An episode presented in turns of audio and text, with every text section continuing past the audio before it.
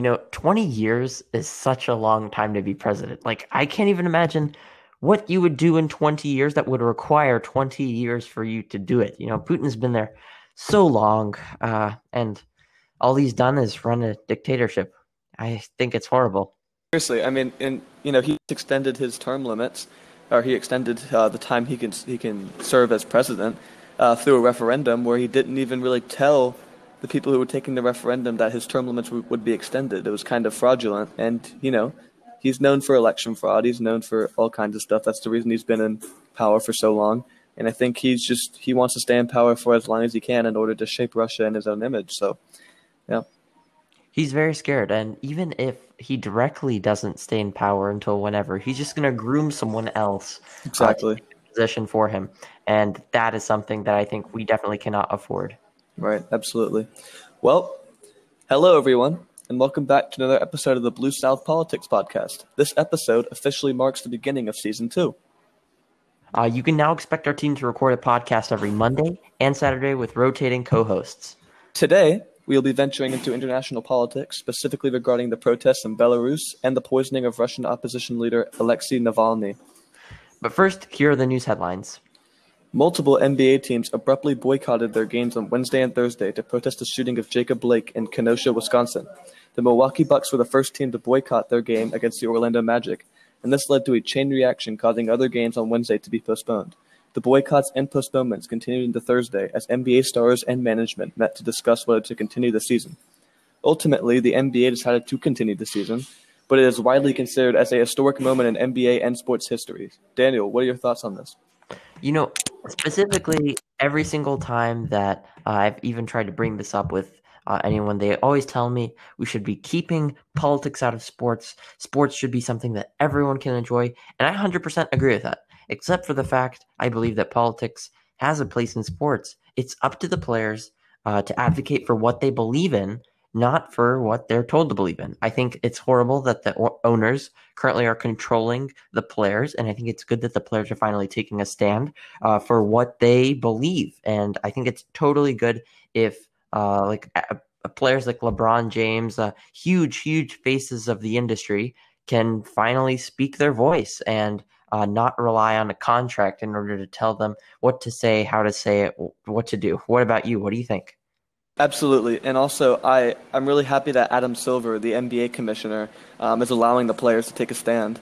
He's really um, you know allowing them to speak their minds freely, and uh, you know I think this is this is a this is a watershed moment for all of sports. I think I think um, all the other leagues like the NFL and the MLB will start to follow the lead on with the NBA, um, and I think uh, we will start to see more, you know, activism within the NBA. A lot of the players are already really into, you know, racial activism and social activism. So I think it's a really good thing um, that that's happened, and I think the boycott was a really good way to draw attention. So yeah, Daniel. Uh, yeah, not only that, but I think it, none of none of the messages that they're spreading are uh, negative in any way. They're all very positive. Uh, each message that they're trying to show is something that's trying to benefit the entire community. Right? All they're saying is Black Lives Matter. I don't. know. Once again, we've repeated this in how many episodes, but none of these messages are violent messages, and it's very good that they're letting the players uh, speak them on their jerseys, uh, for instance, or you know just by boycotting because that's everyone's right to do what they want. But in more sad news, actor Chadwick Boseman, uh, renowned for his known uh, roles in 42, uh, Black Panther, he died of colon cancer at the age of 43 yesterday. Uh, his death shocked the entertainment world, with many of his fellow movie co stars paying tribute to him on social media. Uh, he was widely seen as an icon for black cinema because of his roles playing King T'Challa, uh, Good Marshall, and Jackie Robinson wow, I was absolutely shocked by this when you told me yesterday because I remember I watched Black Panther. I loved that movie. I thought it was one of the best uh, movies that I had seen at all. And I thought it was a really good movie about Black empowerment. I thought it was a really, really good movie about uh, so many things. And it was more than just a superhero movie. Ronan, did he impact you as well?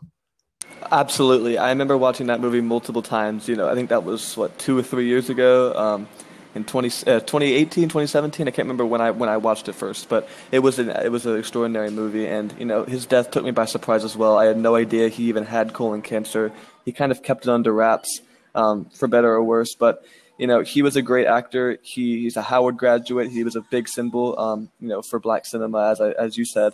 Um, and you know, he died way too young. Uh, he he had so much more to give to this world. So we're praying for his family. And of um, course, yeah, yeah. And if I may add just one more thing, I think the fact that he showed what what a person can do even at the age of 43 uh, and play all these prominent roles. And the fact that his team his management team didn't want to reveal the fact that his colon cancer uh, probably not to scare anyone i thought was a very very uh, interesting decision. I mean i i don't think it's a bad decision or a good decision at all. I i think it, they left it they left it in his own hands and he chose to handle it that way although it really did take everyone by surprise. And I'm really happy that everyone's rallying around him because so he impacted so many people's lives. Well, now it's time to move on to our main topic for this week the unrest in Belarus and the poisoning of Russian opposition leader Alexei Navalny. So, in Belarus, protests have erupted um, in previous weeks in response to the corrupt election system there. As you know, the Russian, or the, I'm sorry, not Russian, the Belarusian dictator um, Lukashenko. He's been in power since the Soviet era, which surprised me. Um, you know, thousands have suffered, and they've been jailing. They've jailed over six thousand protesters over the course of three nights. Women have been raped. Uh, people have been jailed as political prisoners, and others are even too scared to go outside. And this is just because Lukashenko does not want to relinquish his power. Uh, most people con- consider Belarus, along with Russia, um, the last standing Eastern European dictatorship. So things um, are in turmoil there, um, and because of the selfish acts of the people in power at the top, things will never change. Um, going into detail, Lukashenko has been in power since July 1994, um, and it's over two times the term limit of a U.S. president. And the fact that he's willing to sacrifice civilians shows that he does not care about the people, but um, but about power. So, Daniel, what do you have to say? You know, I'd just like to mention that I have friends whose relatives live in Belarus. And from what they've told me, those relatives are too scared to even go outside. Like that is how bad it is currently right th- right now. Uh, it's very selfish of Lukashenko. Uh, the fact that he lost to his opposition, he's not ready to handle it, but he is is is taking extreme measures to make sure that he does not get out of power. So currently, even though the protests have been going on for for way more than a week, uh, he still shows no signs of bending to the protests. Uh, people are continuing going on in the streets to raise their voice, even when the government's threatening arrests or worse. Uh, but a coordination council was organized to help the transfer of power go peacefully, um, you know, maybe to solve this problem. Lukashenko refuses to work with them. the first few days were met with over 7,000 arrests. And um, of course, he has backing from Putin. but whatever, whether he stays another term or not, uh, he is definitely done for. Like this is a permanent stain on his reputation, and everyone knows it. Absolutely, um, and also, um, like I said, he's he's probably been in Belarusian, he's, he, or he has been in Belarusian politics since you know the Soviet era, and you know he came to power after the fall, but you know he still has those ideals, right? The, that those dictatorial ideals of how to run a country. So yeah, that's what I wanted to add. But Daniel, you can keep going. Of course, and uh, his op- opposition, Svetlana Tik- uh, Tik- Tikhanovskaya. So she seems to have organized these uh, protests and sparked these protests, and she has fled Belarus because I'm sure it is very, very dangerous for her to be staying there.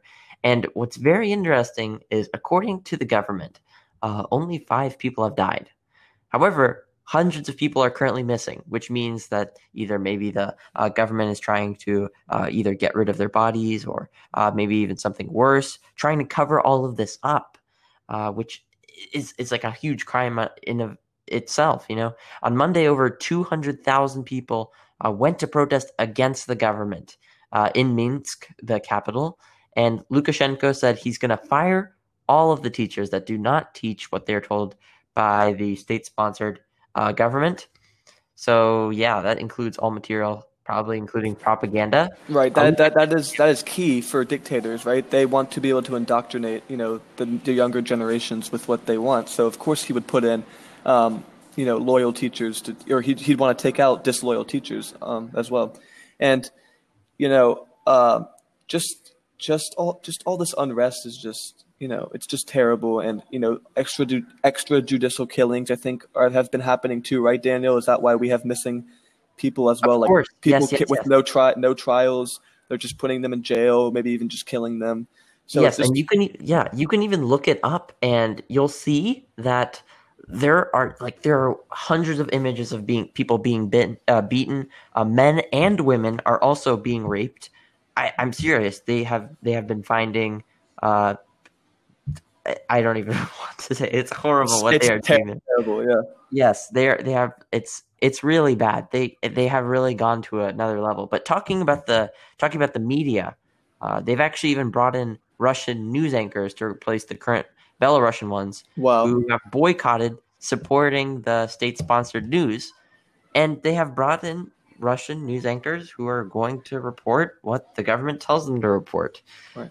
And uh, last but not least, they are actually busing thousands of Lukashenko supporters from around Belarus to Minsk to support Lukashenko Wow. uh, to show like, that's that's the level that they're going to busing thousands of supporters to show oh look these people actually like us but Yeah. they are threatening them if they do not support them And So I would like, yeah, and I would like to add, um, you know, the, the situation in Belarus very closely mirrors the situation in Russia, right? You know, Russia also has opposition leaders, and you know they have protests. They have many political protests, and you see what happens in Russia. Russia cracks down on them. The Russian government cracks down on those protests, and this is exactly what's happening in Belarus. Um, you know, we have a dictator similar to Putin who wants to stay in power. So, yeah, and but in terms of you know, in terms of Russia. Alexander Navalny, who was the leader of the Russian opposition, a very powerful opposition leader, um, uh, he was poisoned on a plane. He actually started showing symptoms of the poisoning on the plane, and he was diverted. His the plane got, was diverted to Omsk, Russia, and he was put in a hospital there. Now it is very clear that it's most likely it was intended to kill him.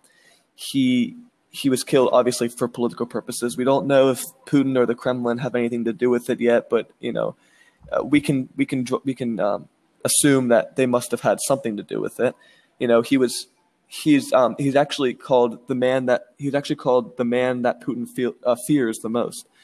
So Daniel, I mean, yeah it's terrible. obviously Yeah. yes for me this is a obvious uh, glare about putin because obviously putin sees him as a threat uh, if you look in the past navalny has been targeted multiple times including one time in 2017 uh, Mhm. where he actually had a chemical thrown on his face by a quote unquote uh, supporter who wanted to get a picture with him and that that he said it, it really really hurt him of course getting any chemical thrown onto your face and uh, that's just one of the instances where he has been targeted and shows that he is one of Putin's biggest targets.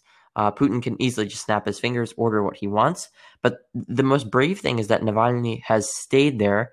Uh, he has continuously stayed there. Uh, after it doesn't matter how many times Putin tries to scare him, uh, but he continues on protesting uh, with the opposition against Russia. But talking about this story, uh, this most likely happened because before his flight, the only thing he ate or drank was tea.